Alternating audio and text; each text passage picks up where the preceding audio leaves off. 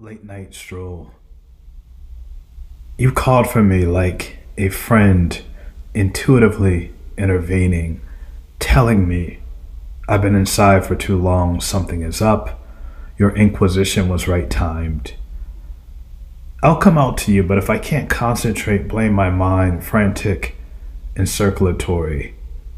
Blame the city, a soundtrack of neon rhythms and cover bands. Blame the universe, a blanket above our eyes of unrevealed stories and traces.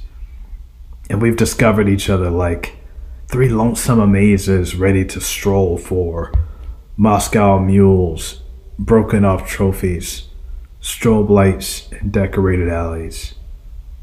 You have my permission to wonder in a midnight silence why it took me decades to prelude a lack of focus. But for tonight, I just need the city and the canopy.